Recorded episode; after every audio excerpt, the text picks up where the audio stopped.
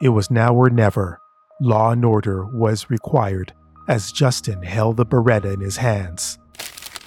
Nah, scrap that one. The idea of taking a man's life turned Justin's stomach, even though Colin Murphy was a certified monster. Come on, come on, think! Justin's father was a vigilante. His grandpa was the same. They knew what needed to be done. But taking a man's life, even a monster like Colin Murphy, was a difficult line to cross. Shoot, that's not gonna work. Curse you, writer's block! Poetic Earthlings. Hopefully, he doesn't mind. Nathan, it's me. Sorry to call you so late, but I was kind of. Not a problem, dude. I'm always available. They don't call me the life coach for nothing. Nathan was not only my life coach, but he was also my secret weapon. Whenever there was a problem, he was only a phone call away. Writer's block again. I have three different ways of conveying a message, but I'm not sure which one. I read each one. He listened carefully and thought about his response. How do you want your reader to feel? Well, I I never thought of it like that. I guess uncomfortable, um, uh, nervous. Then go with the last one. Nathan never steered me wrong. He had a track record of giving the best advice. Wasn't sure how one man could know so much.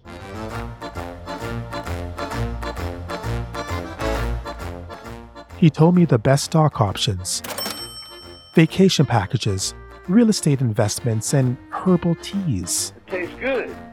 He told me to lower my sugar intake, reduce carbs, increase stomach crunches, Ouch! run a daily mile, and eat unprocessed foods. Nathan was a god.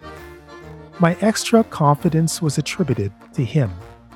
This unseen man of mystery, this benevolent voice on the other end of the line. I used to think a life coach was ridiculous because there you have a random mortal telling you how to live. Listen to me! Screw that, I thought. I could figure things out on my own, create my own path, beat my own drum, spark a revolution, and punch a hole in the system. But the system has well defined muscles, razor sharp teeth, and a killer instinct. Publishers rejected my manuscript without even looking at it. I got used to the sound of slamming doors and the dreaded sentence Don't call us, we'll call you. That's when I contacted 1 800 Life Coach. Their commercials were contagious. Let's face it, life is unfair. It's difficult to juggle all the moving parts. We inhabit a stressful world of inconsistencies and moral imbalance. What if you had someone by your side to give you words of encouragement or advice? I believe in you. That's where we come in. Our team at 1 800 Life Coach will assign you with an individual that meets your needs. This person will give you the motivation to tackle your fears and turn your weaknesses into strengths. The process is simple. We will conduct a 30 minute psychological examination to match you with your personal coach. Contact 1 800 Life Coach today and start living your dreams. Light! Coach. The 30 minute psychological examination wasn't online. You couldn't even do it over the phone. Check this you had to drag your sorry self halfway across the city to a shiny new office building made of glass. How inefficient.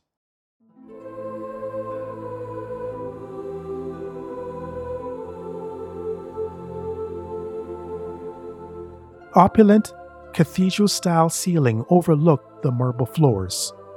Plush sofa chairs in the waiting room. Assorted candies were displayed in a stone hand. Never liked waiting rooms, since I don't like the idea of waiting. At least the candies are not that bad, Adrian Booth? Right this way. said a British girl in a white pencil dress and high heel stilettos. Measured smile, dirty blonde hair, and a clipboard underneath her arm. If I was 20 years younger and unmarried, there may have been a love connection. But there's no time to think about that. Everyone that joins us here has reached their breaking point, where the universe is a dark, cold, messy place with no exits. Wait, wait, wait a second. Mr. Booth, shut your mouth. As I was saying, you've reached your breaking point. Life has wrestled you to the ground and destroyed your arrogance. You thought you could make it on your own, be the captain of your ship, the pilot of your destiny. But no man is an island, Mr. Booth. She leaned back on her chair. Any person with a trickle of self dignity would be offended. But there was some truth behind her words. She asked basic questions such as my age, blood type, and social insurance number. No big deal. Where do you see yourself five years from now? On a scale of 1 to 10, how content are you? What were you doing when you felt most passionate and alive? She jotted everything down in her clipboard and pulled out the contract. Wait, wait a second. I haven't agreed to anything yet. She gave me a stern look and tapped the clipboard with her pen. And what do you disagree with, Mr. Booth? I couldn't think of anything, so I signed it.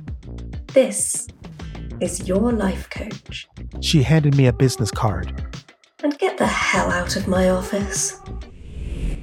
So that brings you up to speed, more or less. My life coach, Nathan, is a lifesaver, mind the pun. He's got me out of legal snags and pushed me to live the dream. Adrian, Can I get your autograph? Yeah, sure. I'll be signing autographs out front. Have an autograph? Anybody got a pen? My first novel went viral. It's phenomenal. The second one was on the verge of eclipsing it, but then things started to change. Normally and quite often, I called him to seek his advice, but lately, he called me. Uh, double Big Mac and cheese, please.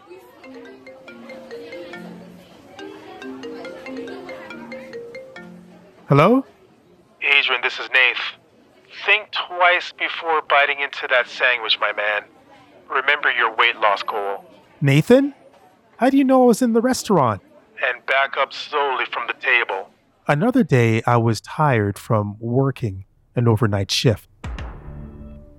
Turned on the TV to get some relaxation. What's up, Adrian? Your novel's not going to write itself.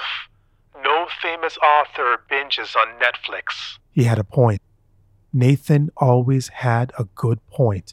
So I turned off the TV and started working on my novel. The other day, I had a fight with my wife Please, will you help me take the trash out? about leaving the toilet seat up or was it taking out the garbage? You are still here. What are you still waiting for? To be honest, Won't you take the trash I forgot what we're fighting about. What about. kind of a man are you? Did they marry an adult or a child? You don't like having me out in this house. Nathan, I I can't talk right now. Adrian, listen closely. How long is this woman going to come between you and your craft? You're rocket ship, and she's the rope trying to drag you down. You know what you need to do. He was right. I can't be the man I need to be if I'm going to be held down by ropes. So I filed for divorce. Moved into a bachelor apartment in the South so I could work on my art and not hear negative things from her mouth and leave the toilet seat up without giving up. What's up, Adrian? Your novel's not going to write itself. No famous author binges on Netflix. What's going on? I could swear he said this before. Nathan, hello? Nathan? The line went dead. I brushed it off, unpacked, hung a painting of the Black Pegasus on the wall.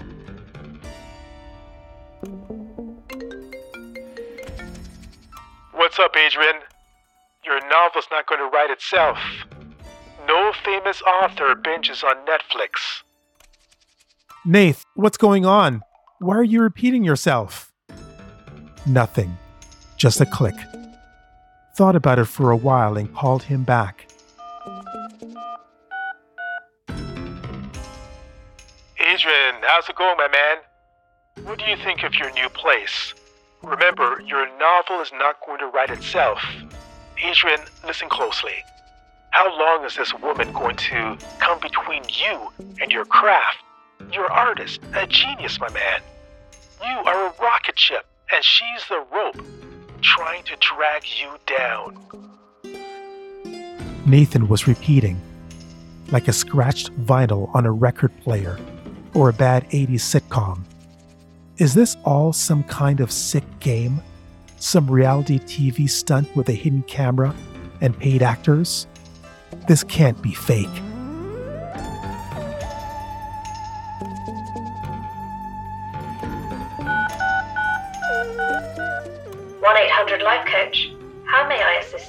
I've been having issues with Nathan, my life coach. Whenever I call him, he's been repeating, Mr. Booth, we can't discuss this matter over the phone. Please come into our office.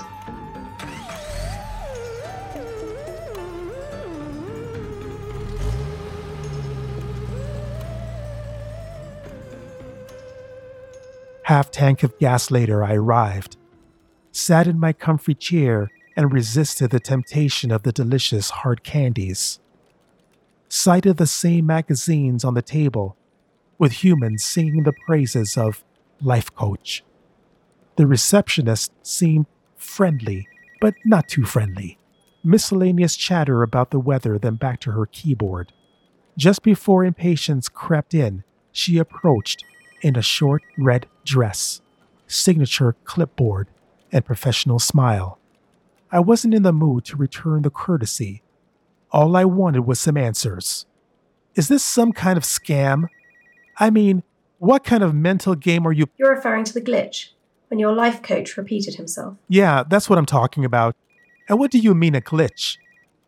She leaned back in her chair, studied me like a caged animal, and continued slowly. The program is relatively new. There's some minor bugs in the system that will be eradicated. What is she talking about?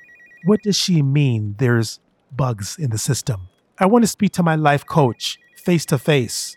She gave me a stern look and opened the filing cabinet,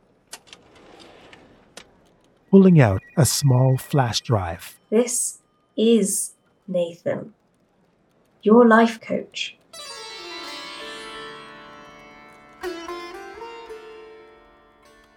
She held it in her manicured fingers and placed it in her palm. Do you mean to tell me all this time that my. Yes, Mr. Booth, Nathan is a sophisticated algorithm designed specifically to meet your needs. You mean he's not real? Define real, Mr. Booth. Your life coach provided you with tangible results. He's taken your pathetic existence and rescued it from obscurity. Where would you be without him? Don't answer. You'd be trapped in a loveless marriage and a so called writing career. All this time he's just a computer program? Sit down, Mr. Booth. She struck the table with a ruler, regained her composure before continuing. What makes you superior to an algorithm? All your actions are predetermined. All I had to do was wear the right dress and put on a fake British accent. And the glitch? That was also planned. So you have two choices. You can end the program and return to mediocrity, or you can continue Life Coach and become the man you were destined to be.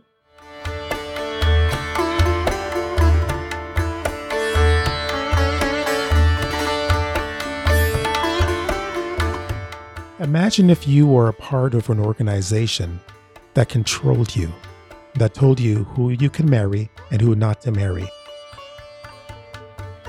that told you how much you could spend on a particular car or a vacation, what school you should go to, what school you should probably not go to, that told you how much of a financial percentage of your income needs to go back to the group, that every day you had to either over the phone or face to face confess your sins or your shortcomings. Well, I was a part of a group like this a couple of years ago. That's what inspired me to write Life Coach, because I was living it. This organization was a spiritual or so called spiritual organization They're supposed to help you, supposed to make you a better person. I believe their intentions were good at the beginning, but things over time got perverse. Within this group, you not only had your particular life coach, they didn't call it life coach, but let's just say you had your assigned life coach. Well, that person also had a coach, and his coach had a coach, and it went all the way up to the top of the pyramid. The person that was on top of the pyramid, he was in charge of the entire globe. He was the prime director, if you will. This created some problems. Later on, much later on in the group, people were felt they were controlled. They didn't have autonomy over their lives. Eventually, the group split apart. Again, some of this reminds me of, of my time there in that group, and at times how dangerous, if you're not careful, groups like this could be.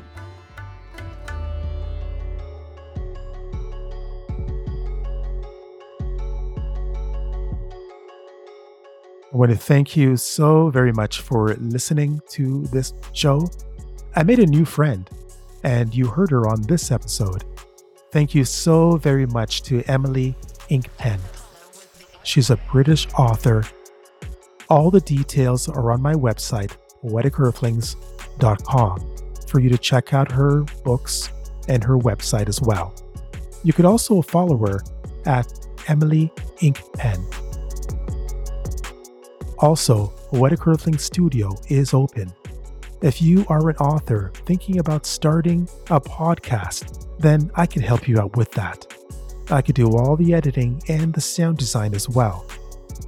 We could set up a 30 minute conversation online, no strings attached, to see if we are a perfect match. So send me a message on poeticearthlings.com. Thank you so much for listening remember, show compassion to your fellow human. And I'll talk to you soon. 1 800 Life Coach. How may I assist you? I need your help. Ever put your life in another man's hands? Asked him to put his life in yours? Life Coach. Written and produced by York Campbell. Special performance by Emily Inkpen. This is Shantae from CTAMarketing.biz. See you next time on Poetic Earthlings.